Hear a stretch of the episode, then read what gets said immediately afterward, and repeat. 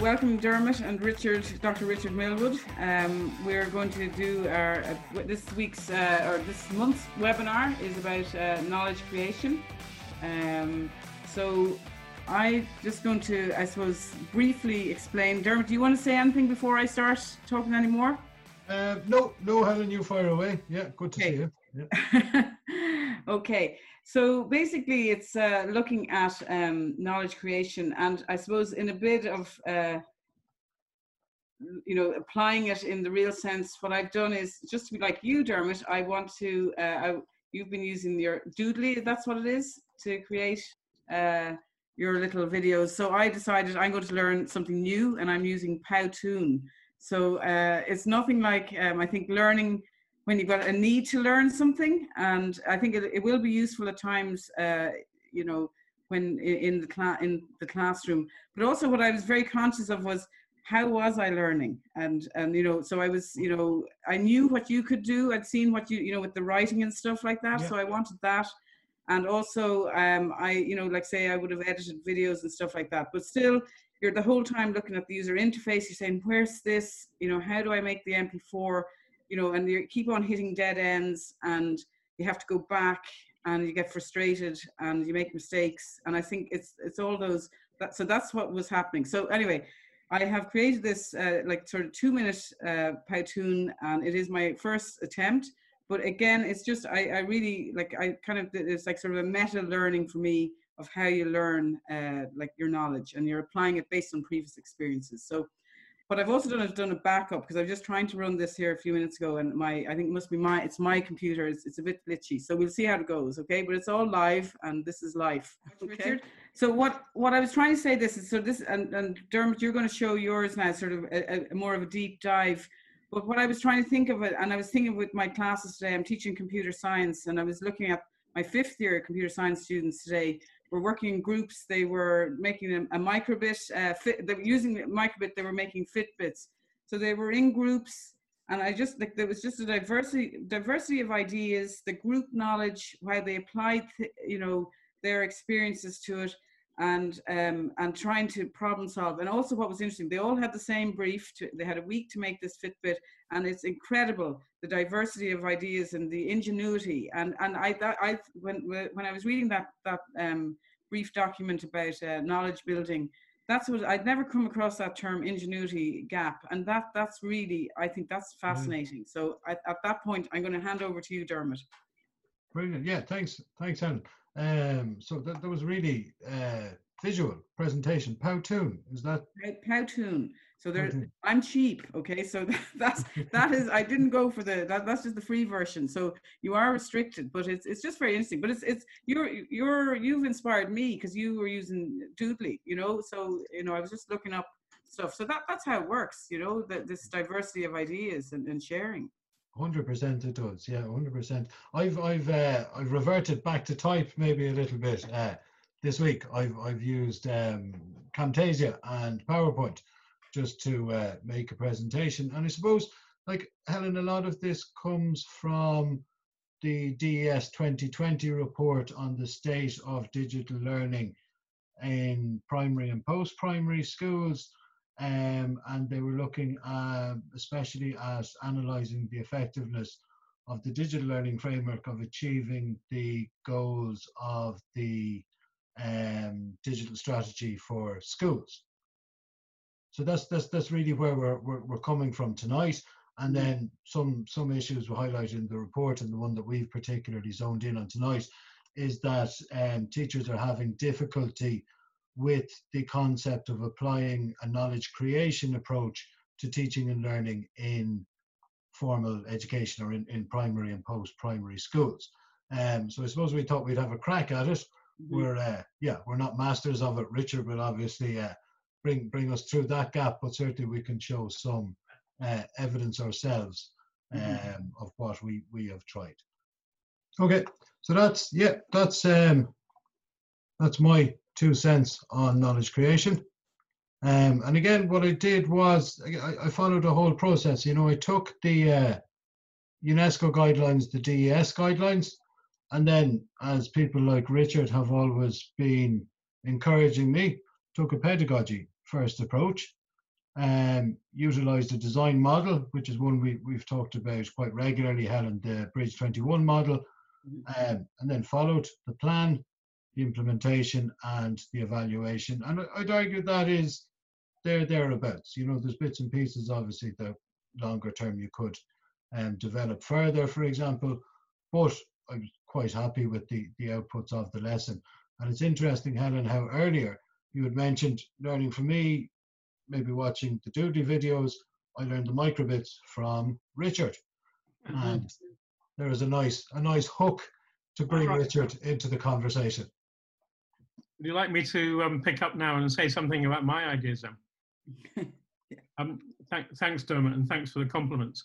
Um, you should know that they're returned to both you and Helen because of the discussions we've had over the years in the CESI context have always led to my enlightenment. But um, uh, I, my reaction to both the report and to and to your both your presentations is one of the pedantic, boring old farts in academia. Although that I'm not particularly there now, uh, uh, but that's nevertheless how I feel. Um, is to ask the question: what, what do we mean by knowledge in the first place? What on earth is this knowledge that we're creating? Where is it? You know, and um, I think that the term is used rather loosely to mean information and media that children make, stuff that they create. Um, and um, I, I, would like to challenge that and talk about a, a, richer model. So I'm going to share my screen now and look at this model of uh, what is it that we expect from students. Yeah. Now, can you can you see all that? Mm-hmm. Yep. I, this is not original on my part entirely, although the, the, the, graphic is. But the the idea of head, hand, and heart is is quite old. Um, uh, but it helps me to think about what is it I'm looking for from my students. I'm looking for them to know things for sure. The knowledge is in their heads. It's not the media they make, it's in their heads. And it's um, part of the competence they have to be able to achieve in the real world, to fulfill themselves, to be happy, to be um, productive, to be um, artistic, all kinds of things. Um, so competence is, to me, the overarching uh, thing that I'm trying to achieve, and knowledge is a part of that. And, and uh, a really important part of it is what I'd call craft. The second um, column in my diagram, which is about the stuff that Dermot was showing us, really, that, that capacity to make the stuff that works. Um, um, and, in, in, in, incorporated in that is the other uh, hateful word, skills. Skills is part of craft. Skills to me is something about step-by-step process that you, you, you, like a recipe, you know, you follow what, what the, um, uh, the thing is. But it has another important aspect, which is the evaluation, being able to say, have I made something of worth? Is it actually working or not? those kinds of judgments that you have to make when you make something. But of course, the one that everybody misses and forgets about, uh, unless you push them hard, is the character side that we hope to develop in our children. And, and character is such an important part of that competence to achieve that um, it, it, has to be given equal ranking to knowledge and craft, in my opinion. Um, and yet it often isn't. Now, I, I, don't need to belabor this, do I? I? I just wanted to put knowledge in its place. Um, knowledge is in people's heads information and media is what they make. And so when they talk about knowledge creation, I don't think they mean what that children learn, even though they do.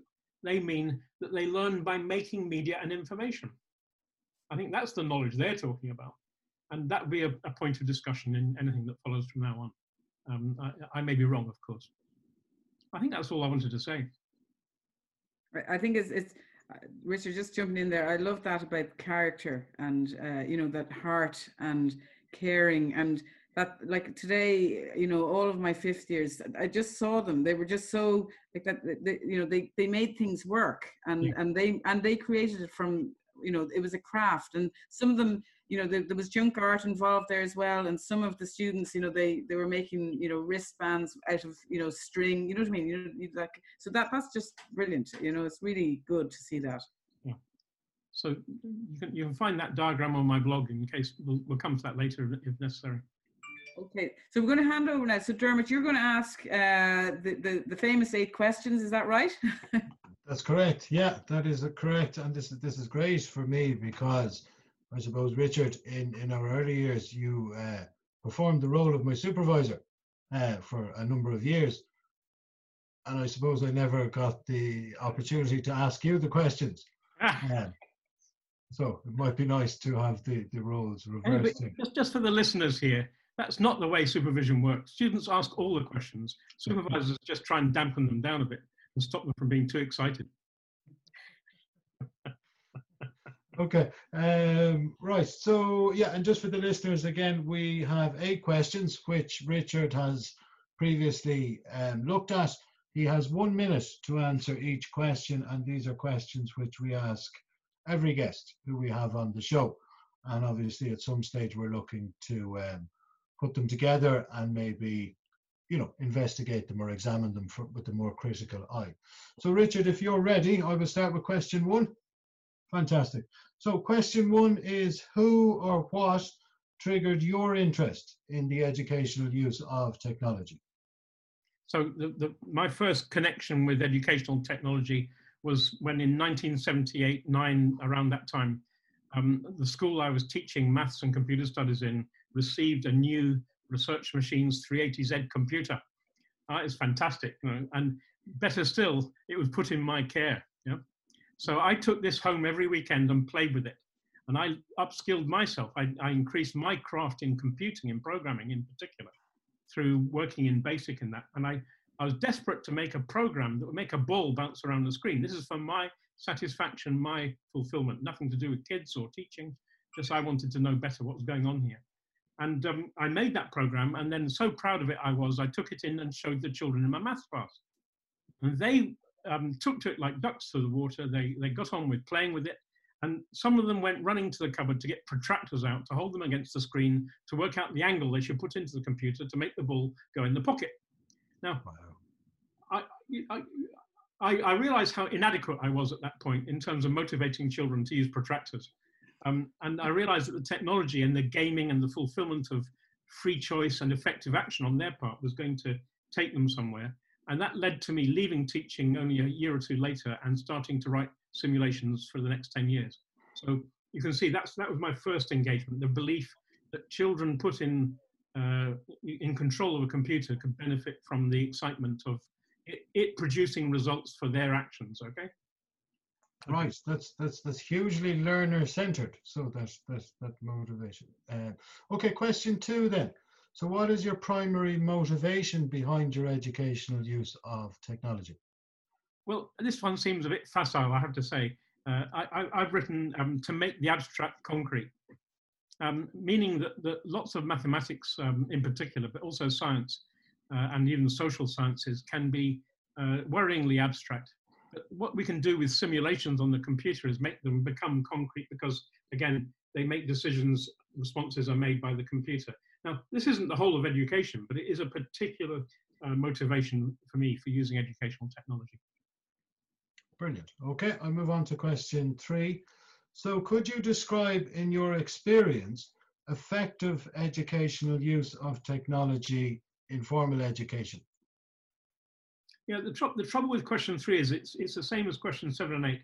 And um, I, I quite like them to be in a different order, but that doesn't matter uh, I just have to avoid answering it the way I'm going to answer later. But my, my simple answer is to enhance the student's expressive power. And that means the knowledge creation in the sense that the DES are talking about, the making of information and media. And at the same time, this is, this is really important, at the same time, increasing their evaluative um, capability. In other words, they, they, they make a, a, new piece of information, they make a new uh, thing like your house, but then they need to be able to ask the question, is it working right? and they have to have the mechanisms, the criteria, the, the thinking processes that we can help them as teachers to have to evaluate that. And of course, we as teachers can do that evaluation for them at some level, but then we can help them to develop the evaluation of uh, power that craft demands um, in, in, um, uh, in teaching and learning. Fantastic. Okay, question four. Um, so could you describe in your experience effective learning outcomes from the educational use of technology in formal education? Well,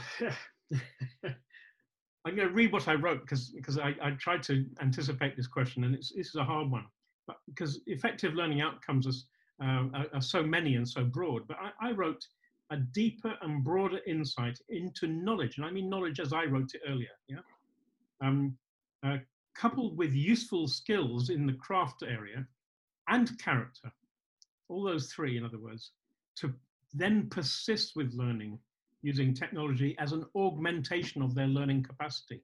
So that means that they need to be patient, they need to be optimistic, they need to persevere. Those kind of you know, heart things, if you want to call them that, um, that um, are, are, so important.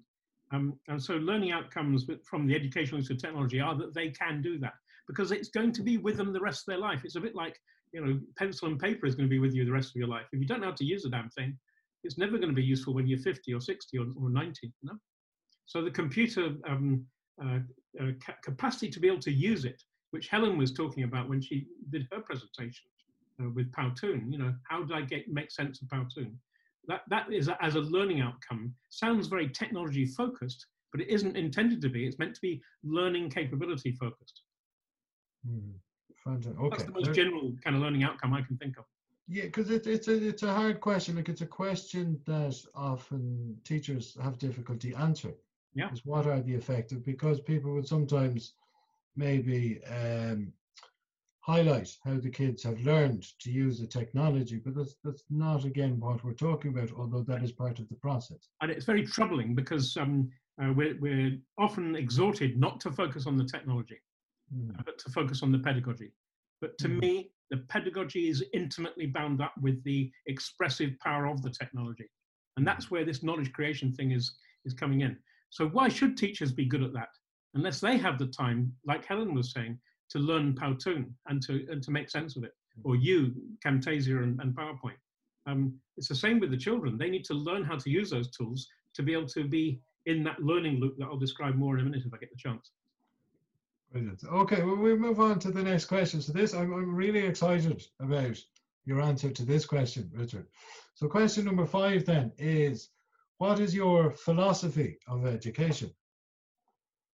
Yeah, so I, I, I mean, you you you you, you nailed this earlier when you described me as learner-centered, and I am. I'm, I'm thoroughly learner-centered, which is not to say that I don't care about teachers and teachers' role and the systems that must be in place to help the learner be learner-centered, for Christ's sake. Um, but um, yeah, my philosophy is that we should recognize um, the engine of learning that children have in their in, in their in their whole psyche. You know that they are um, inveterate learners. They want to learn, in fact, all the time, and that, that, that we defeat that sometimes, um, not deliberately, not because we're bastards. Um, we're not Gradgrinds, but we defeat it simply because um, we don't give enough opportunity to free choice and effective action. These are drivers of delight in learning for me. And um, so the challenge to teachers is how to, uh, on the one hand, do what the political masters and the parents and the industry want of us to deliver certain outcomes of uh, children's um, profile to be future employees or citizens or whatever, um, to try and get over that and at the same and, and, and take confidence that children will learn if we only give them the space and, and the choices and the guidance on how to evaluate their learning. It's not like we're leaving them to uh, discovery learning in a kind of hippie style 60s thinking, uh, which I think is much maligned, by the way, and, and incorrectly, but that's nevertheless the, the myth we have. Yeah. Learner centeredness isn't about that. Learner centered is about how to support, how to guide, how to put frameworks in place so that children can build the capacity to be learner centered in, in their own right. Brilliant. Okay, we will move on to question six then. Um, so question six in your experience, how is knowledge transferred? Yeah, yeah. So you'd expect me to um, have a good answer to this, uh, because this was my PhD, yeah. And so you have to start with the question, you know, knowledge transferred. What do we mean by that? Do we mean knowledge like I described it, or do we mean knowledge as in media and information that children make or teachers make and hope that children can make in the same way or by copycatting? No, we, what, what we mean by knowledge surely is something that sits in the mind of the learner and put, allows them to perform in the ways that I've described earlier. And um, I believe that that knowledge isn't transferred. It's not transferred. There's no little you know, pipe that goes from teacher to, to child and we pour it down that pipe. And many people have said that. But there is something to be said about um, how they acquire the knowledge that the teacher has, which isn't the same as saying transferred. And the answer is they, they acquire it through expressing their ideas in response to what they hear from teachers and what they see from the resources and the books they read and the films they watch and so on. So um, for me, um, it, they need to express what they hear. And of course, when they hear things, they are expressing already. This is much misunderstood. When you go to a lecture, even the people that are listening to what I'm saying, um, they are being expressive because they're thinking thoughts. Their thoughts are their thoughts. They're not my thoughts. Um, I, I, you can hear my voice, you can hear my words, but then you reconstruct that in your mind in the way that you hear it. And depending on your um, acquaintance with my particular words and your own ideas, you'll construct it differently. So Helen and Dermot and, and Hassan and anybody else who's listening are almost certainly making their own minor difference and take on what I'm saying, depending on their experience and their own uh, inquiry into the philosophy of education. So expression is the key active thing that students do, followed by um, evaluation of their expression. They ask the question when they're thinking, does this make sense to me? They ask the question when they say something out loud, like I am doing, is Dermot nodding? Is Helen nodding? Are they showing me that they've understood that, what I'm saying, or are they just being polite?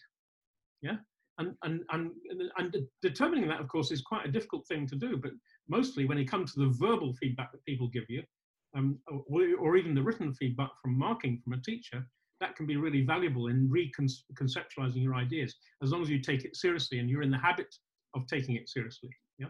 So it's important that we understand the importance of marking and, and, and basic teacherly kind of activities like that. But of course, the, the, the, the crucial part is this is a dynamic not simply uh, an expression and an evaluation. It's a cycle. Having evaluated your expression, the key act in learning is you go back and re-express the same idea again, um, perhaps enhanced and deepened and, and perfected by the evaluation you've just done. And you go in that loop throughout your life. You never stop doing that. Um, I'm still, in every time I explain this to people, what I've just been saying, perfect my own uh, understanding of what I'm saying. I wake up in the night, you'll, you'll think I'm boring, but I wake up in the night thinking about it and thinking, I didn't get that right, did I? I need to say this little bit more emphatically, or I need to add that nuance into the discussion to get clearer about what I'm talking about and to understand better what I think is going on in the world. In other words, to improve my knowledge, yeah, which is learning. Very interesting. Yeah, very interesting. Um, okay, so question seven and eight then. Um, so question seven, what pedagogy best supports the educational use of technology and why? I, th- I, I, I think I've, I've almost said enough about that already. Yeah. What I mean by that is I've said what my pedagogy is, but I haven't really linked it to the specific character of technology and, and how it can support that pedagogy. So I have a poster which I, I, I can link. Um, you, you know, I have written a blog about this for tonight, so people can follow this up afterwards. And in it, I talk about what I call expressive creativity on the part of the learner and evaluative power on the part of the learner. These two parts of what I was talking about earlier. And how does, it, how does technology enhance expressive creativity? Well, I, I argue that through delight, through automation, through multimodality, through provisionality, through constraint, through neutrality, and through quality. Now, I can't explain all of those, so, so I'll pick one, which is provisionality. Okay, um, when a child goes to write something down, express their ideas in writing, um, they are rather uh, troubled, especially if they use a pen, by the fact that as they write, they're making a permanent mark. That mm-hmm. means that to correct it, they have to get the Tipp-Ex out or start a new piece of paper, just tear it up and throw it away and start again um, in order to correct it. And that, I think, is daunting. But when we use a word processor, and once we know how word processors work, we know we can start writing and we know we're going to be able to correct it and leave a perfect copy um, and, and, something that looks nice and is, is, uh, is, is, more accurate, if you like, because we've had a chance to review it before submitting it to anybody else in a much cheaper way, in a much more effective way than pen and paper or any other uh, uh, way of expressing ideas. That's what digital technology has brought, this kind of fluidity of expression this capacity. And if you know that in advance of expressing ideas, um, that you're going to be provisional about them, you can start sketching things and then fix them up as you go along and check the spelling later. That, that can uh, hearten uh, the kind of child who is obsessed with getting their spelling right and hates the fact that they can't. Or they like to get the typography looking good so it's clear and readable, but they hate the fact that their handwriting is so poor that they cannot um, construct the right letters the way they want them to be. But with a computer, by God, they've got fonts to call on. They can change the size. They can make it as clear as they like, and they can do that after they've started writing. So they don't have to stop on the on the basis that um, oh God, it's going to look awful. Now, I'm, I'm, I'm a personal um, fan of this idea of provisionality because when I was at school, my handwriting was abysmal. And I, I, I found myself in second level uh, learning as a student, writing in, in uppercase letters only, because I just could not form the kind of handwriting that I believed was nice. And I hated it, and I didn't write much. And I ended up being a mathematician for that reason, because you don't have to write much in maths, not like you have to in English or in history or geography. And I was never in the social sciences as a school child for that reason, I believe. I'm much more interested in those things now. So, so I've picked on the particular feature of technology that supports my pedagogical model uh, uh, in this case to answer your question. I hope that was helpful. Of course, if you go to my PhD, you can read all the other ones. Um, and that, that, that will be homework for everybody. Brilliant. Um, and I think Hassan will share the link as well uh, on YouTube. Um, final question, Richard. Um, so, formal education in the 21st century should look like because. now, uh, this is such a, a, a challenging thing. Um, I think I, I think I, I, I, kind of I, I can't I can't easily answer this question, but I can say what the criteria are. Yeah, and the criteria are that we um, when we design that future learning for children, we put them at the center of that educational design. And I have a poster for that, which again is linked by that link we, we talked about. That poster tries to list um, the eight, as I conceive it, questions that a learner needs to be able to answer. And typically what happens in education at the moment is that we answer them for them. We don't give them the chance to begin to engage with those questions um, very much. We take it as our responsibility as teachers to do it. But my belief is that 21st century learning, they will answer those questions. And just so you get an idea of what they are, the eight keywords are motivation, importance, meaning the importance of what they're learning, why is it important? Process, uh, how am I doing this? Community, how is everybody else going to help me? Environment, um, where and when am I going to be doing this? Um, source, where does it come from and how do I know it's good? Uh, assessment, meaning the, the, the, formative assessment, how do I know that I've achieved anything and what am I going to do next? And then finally, number eight is recognition, the idea that I get some kind of reward, uh, authority, authoritative accreditation, a qualification from this. What's that going to be? How does that work? Now, we need to help children to answer those questions themselves, not just because that's 21st century learning for me, but because it means that they're able to learn in the 22nd century as well, the whole of their life. They're going to be able to learn because they are aware of the educational process that surrounds them. I don't think it's as complicated as I make it or as hard for them to do this. It's a matter of engaging them in that process and having them take part in the organization of learning, not just be subject to the organization of learning. And that's not in any way to diminish our skill and our expertise as teachers to do that organization well. It's simply to say we must hand the responsibility over through the life of a child in progressive ways through from primary to secondary and beyond.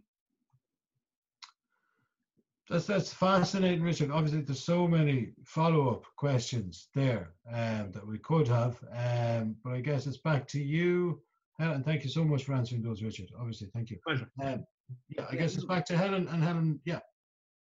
Yes, and absolutely fascinating. You know, I think I'm going to have to wa- rewatch this again. You know, because there's just so much that you've said there, Richard, and uh, so much to go from there. So I'm just conscious of time, um, and like it's late on a, a, Wednesday evening. I don't have anything other than maybe just to wrap up here, and uh, thank you very much, Richard, for the time uh, for spending with us this evening.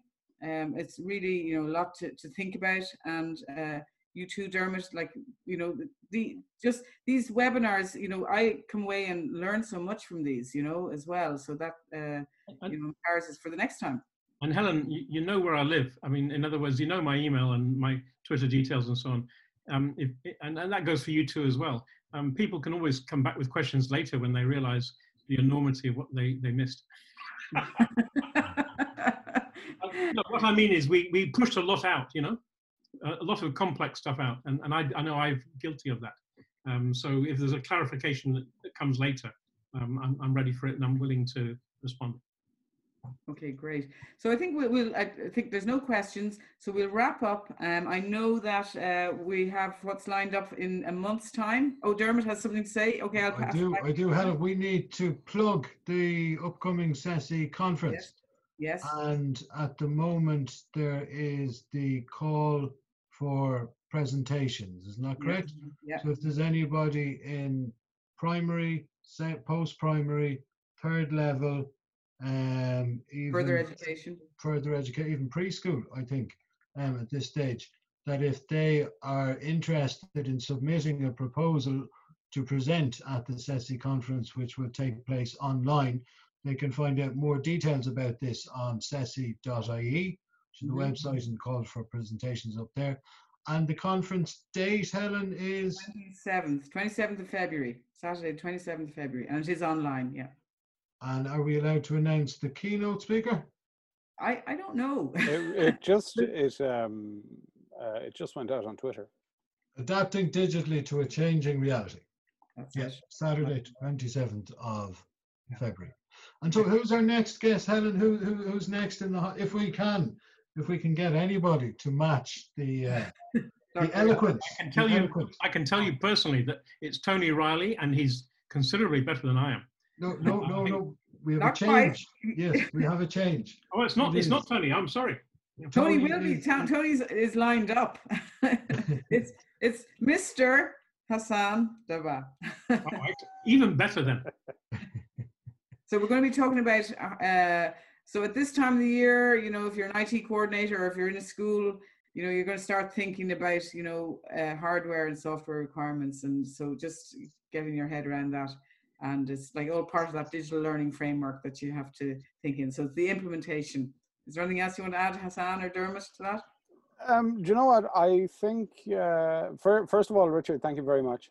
Um, I think it's very mean that you put me on as right after Richard. Like, seriously. Honest to God, could you not have put me after somebody else? Uh, but no, no, no. Uh, that's, in a nutshell, that's what I'll cover. Uh, it's that time of year, you're halfway through, computers have broken, the ones that are broken are now fixed how can how can we get them back up and running for the year ahead? Some simple solutions and some simple hacks as well. That'll um, that'll help you out. And can I just before we go, Hassan, this is something that jumped in, and Richard, you might jump in on this quickly.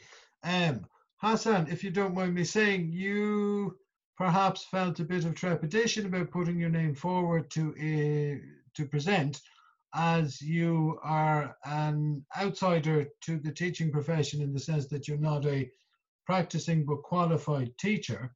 However, there would be a unique insight that would come from your perspective on digital learning. Um, yes, um, I think I prefer it when you push Helen on the spot, uh, Dermot. Frankly, um, yeah, I I wasn't. It's I felt it's not the outsider. The outside the outsider is fine because I, I get to see things in a school that maybe not everybody gets gets to see. But I feel that teachers learn the peer-to-peer thing is teachers learning from teachers.